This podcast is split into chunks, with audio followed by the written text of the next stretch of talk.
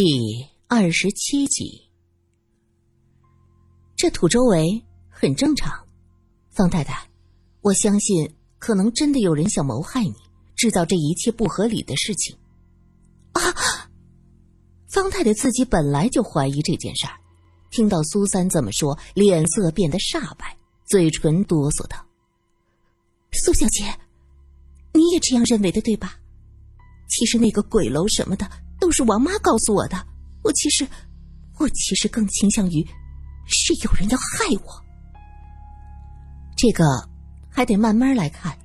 这几天我都和你在一起，静观其变吧。方太太叹了口气，两个人心事重重的往回走。这时，苏三忽然指向荷塘，问道：“方太太，那些鱼是怎么了？”只见荷塘上漂浮着一层死鱼，方才还活蹦乱跳抢着吃东西的鱼死了大半还有一些纷纷藏在荷塘的深处。苏三蹲下身，捞起一条红鲤鱼，这鲤鱼还有点气，嘴巴缓缓的一张一合。啊，怎怎么死了？方太太看着那红鲤鱼，突然叫道：“ 蛋挞！”是那些蛋挞有毒。苏三脸色大变，因为方才他吃了一个蛋挞，还喝了红茶。方太太显然也想到这点，急忙拉着苏三就往回跑。两个人气喘吁吁进了屋子。王妈惊道：“太太，这是怎么了？”方太太顾不得说话，拉着苏三进了卫生间，大声喊着：“吐呀，快吐出来！”苏三也吓坏了。用力的去挖嗓子，干呕了几下，却是什么也吐不出来。他颓然的坐在沙发上，心道真是不甘心啊！就为了五千块钱，现在连命都要丢掉了。方太太吓得呜呜哭起来，嘴里不停的念叨着：“都怪我，都怪我，是我将苏小姐拉到这件事情里的，苏小姐。”咱们去医院，现在就去。方太太突然站起来，像是下了极大的决心，眼睛亮晶晶的，格外有神。说着，就扶着苏三起来。这时，王妈在外面敲门说道：“太太，没事吧？死马也得当做活马医呀。”苏三也只能由他扶着站起来，拉开门。王妈站在门前，一脸担忧的看着他们，赶紧去叫车。方太太忽然想到，司机跟着方先生一起出门去了，于是吩咐他：“去打电话，最近的医院派救护车过来。”王妈急忙去打电话。苏三发现，自己其实身体并没有不舒服，方才那番折腾，若是毒药，应该毒性已经发作了吧？他匆匆几步走出门，直奔后花园。方太太连跑带颠的跟着他问。苏小姐，你的肚子痛不痛呀？头晕吗？哪里难受呀？亭子桌上空空如也，苏三喊道：“东西呢？方才吃剩的东西呢？”方太太喊着：“小翠，小翠。”小翠系着围裙跑过来问：“太太，什么事儿？上面的蛋挞呢？吃剩的东西呢？”“哦，刚才我收拾了的。”收拾到哪里去了？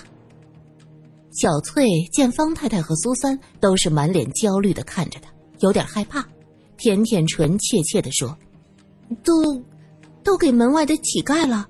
我看他们挺可怜的，这些反正咱们家也没有人要的，我就……太太，是我不对。”方太太无力的挥了一下手：“好了，没事了，你去吧。”待小翠走了，方太太才勉强笑了一下。看到了吧，我在这个家就是孤家寡人。这个女人的境况很令人心疼啊。苏三轻轻拍拍她的手臂，示意她不要伤心。方太太擦擦眼角，扶着苏三的胳膊问道：“苏小姐，你有没有觉得哪里不舒服？”苏三摇摇头说：“我觉得可能不用去医院了，现在觉得没什么不适的。要是有毒，我吃了一整块，怕是早都毒发了吧？那也不行啊，还是到医院检查一下，这才放心的。正说这话，远处又闷闷的有雷声传过来，天阴沉沉的，乌云压得很低，看来又要有一场大雨来了。苏三转过身，看着身后三层静谧的小楼，心里想着：这家就这几个人，到底是谁要谋害方太太？王妈、小翠、看门的老刘，还是那个未曾露面的？方先生呢？救护车还是来了，只是医生护士给苏三做了检查，认定他无需去医院。经过这番折腾，苏三也认为自己吃的蛋挞是没有问题的。他小时候听阿姨讲过，要是在山里不小心被蛇咬了，千万别剧烈运动，这人一跑动啊，毒素就跟着血脉流动到全身了。方才又是跑回来，又是干呕。如果真的是中毒，那早该毒发了。真的没有事情吗？方太太还是一脸担心。苏三点点头说：“啊，我们得相信医生嘛。”方太太叫王妈招呼着医生护士喝茶，又付了钱，救护车呼啸着离去了。苏三长出了一口气，靠在沙发上，心情有点郁闷。虚惊一场啊！但是那些鱼是怎么回事呢？还是说，只有方太太拿的那个蛋挞是有问题的？可如果要害人的话，如何确定谁会拿哪个蛋挞呢？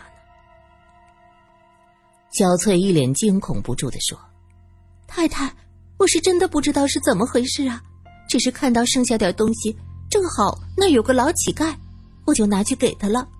她是一个孤苦的老太太，看着她。”我就想起我奶奶。太太，你怀疑我下毒？王妈用围裙角擦着眼泪。我怎知道太太和苏小姐会拿哪个蛋挞呢？都是今天早上现买来的。若是真的有毒，怎的苏小姐什么事情都没有？太太，我这真是……哎呀，我比窦娥还冤呢。方太太心软，一时间不知道该怎么办好。苏三看他就这样被下人挟制着，忍不住皱起眉头。王妈偷眼瞟过来，陪笑着说道：“太太，苏小姐和警察局那边熟悉的，不如抓条死鱼送到警察局检验一下，不就得了吗？”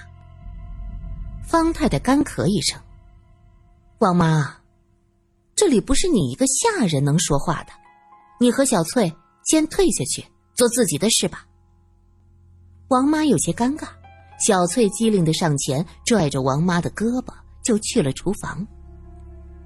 方太太笑笑说道：“叫苏小姐见笑了，我家的佣人真是都太不懂事了。我可以拿一条鱼找法医检测一下。”苏三也想查明白这件事儿，这样会不会给苏小姐添麻烦呀？还好吧。我也想查明这件事儿。苏三微笑了一下，毕竟拿了方太太的钱嘛。再说了，我这个人也爱打破砂锅问到底。苏小姐，那就一切拜托了。小翠，你去捞一条死鱼过来。方太太吩咐着。小翠出门去捞死鱼，王妈走上前问道：“太太，晚饭准备好了。”苏三看到王妈脸上波澜不惊，也暗自佩服这女人的确有些城府。方才当着客人的面被训斥，这会子就像没事人一样。那就摆上来吧，这饭菜总不会吃了有点问题吧？方太太说道。太太，您若是不相信，那我就先每样吃一点，以证清白。王妈说的很坚决，方太太微微一笑：“哼看你说的，我又不是宫里头的娘娘，哪里还用别人尝膳呢？”王妈去端菜，方太太跟上一句：“我倒是没有什么的。苏小姐现在是本城的名记者，和警察局的关系是很好的。王妈微微站住，却没有回头。吃过饭，小翠来报告说捞了一条鱼放在冰箱里，其他的鱼都扔了。这时客房也收拾好了，苏三就睡在三楼的客房里。这屋子。他闻不到一丝奇怪的味道，也就安心睡去。半夜时分，苏三被轰隆隆的雷声惊醒，他睁开眼睛，一道闪电正好透过窗帘，劈得室内亮如白昼。一个白影子站在他的床头，苏三浑身的汗毛都竖了起来，啊的一声大叫，连接着蹭地坐起来，连滚带爬的下了床，站在窗户边上。又是一道闪电，借着亮光，苏三认出眼前站着的正是方太太。她木木的站在那儿，一动也不动。太太，太太！王妈和小翠听到喊声，披着衣服匆匆跑进来。王妈打开灯，小翠走上前，扶着方太太，低声劝道：“太太，怎么又梦游了呀？”吓到你了吧，苏小姐？王妈在一边解释着：“我们太太有个梦游的毛病，其实她真的不是故意的。”苏三抚着胸口，她是真的被吓到了。大半夜的，一个披头散发的白衣女人站在床头，简直像闹鬼。小翠这么扶着，方太太忽然间醒了，眼睛愣愣的看着苏三：“我这是怎么了？”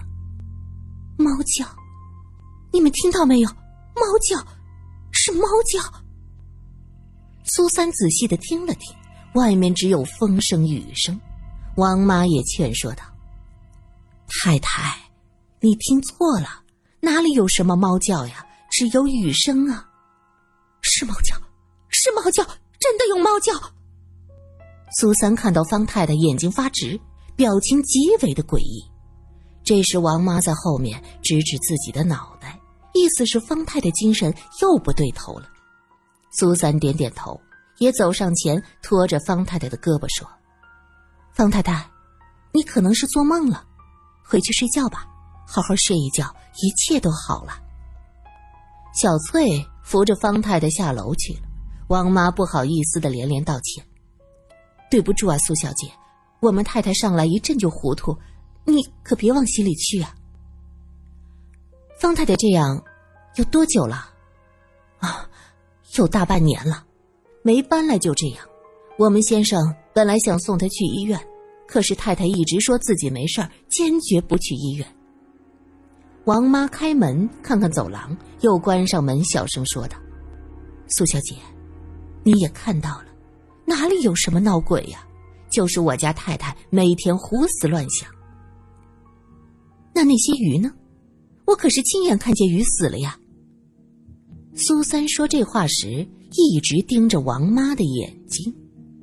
他仔细看，才发现，王妈大眼睛、双眼皮，皮肤白皙，年轻时想必也是个美。只是此时王妈的眼中看不出情绪，一片淡然。苏小姐，我本是个乡下人。乡下鱼塘的鱼经常会死的，可能下雨多了就死了呢。谁知道是什么原因啊？总不能是被毒死的吧？我家太太总是疑神疑鬼的，我们做下人的又没法开口。唉，王妈叹了口气。突然，苏三听见了一声猫叫。他拉开窗子，外面的雨已经小了很多。有雨丝飘进来，打在身上凉凉的，令人精神为之一振。喵！苏三确定这是猫叫声，他看向王妈，发现王妈的脸上也闪过了一丝慌乱，迅速又恢复了平静。你也听到了，对不对？这这附近总是有野猫出现，没什么大不了的。那。罗拉，是不是真的复活了呢？哎呦，死猫怎么能复活呢？我们太太那么说，我们在外人面前也只能顺着她说罢了。其实我是不信这件事儿的。罗拉的尸体是不见了，可是苏小姐你也看到了，花园这么大，野猫野狗偷着进来，把尸体拖走吃掉，这也是有可能的呀。那后来的黑猫呢？那，那就是外面来的野猫呀。我家太太非说那是罗拉，罗拉是白猫，后来那只是黑猫。太太疯了一样的要我把猫扔了，我就只能把它扔到寺里。王妈停了一下，继续说道：“从那以后，太太非说罗拉又来了。其实这周围家家都有花园，到处都有野猫的。”他说的也有几分道理。这时雨渐渐停了，猫叫声渐渐多了起来，喵呜喵呜的声音遥远又悠长，最后竟然像是小孩子的啼哭声。王妈叹了口气：“听听，苏小姐，我可没有骗你，这不都是野猫叫的吗？”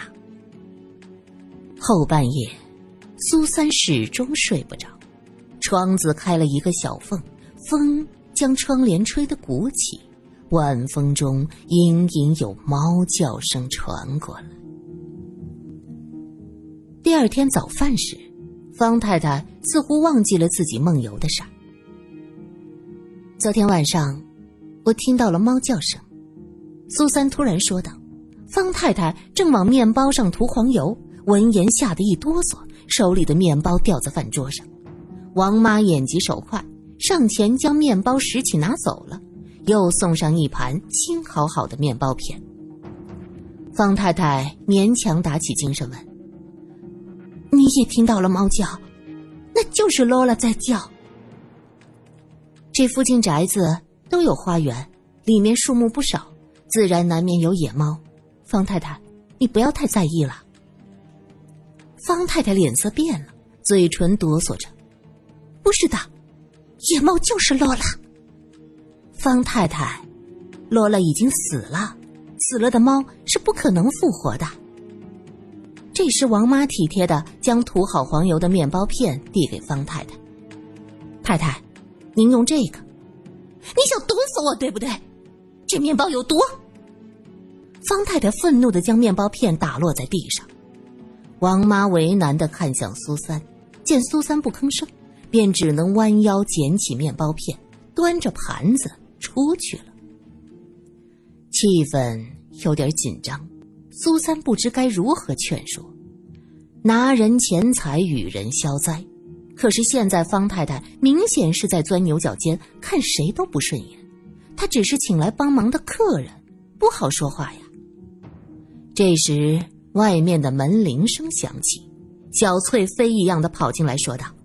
太太，老爷回来了。方太太惊喜的站起来，小鹿一样跑向门外。她快乐轻盈的身姿和方才暴躁易怒形成了鲜明的对比。目送着方太太的身影，苏三心想着，她应该很爱方先生的吧。过了一会儿，方太太挽着方先生走进来。这一位。是《山江晚报》的主笔苏小姐，可是个大才女呢。方太太笑盈盈的介绍着。自从方先生回来，她整个人都绽放出光彩，眼角眉梢都是喜盈盈的，看向方先生的目光充满了缠绵。一句话，自从方先生进来，方太太的眼睛里就只有他。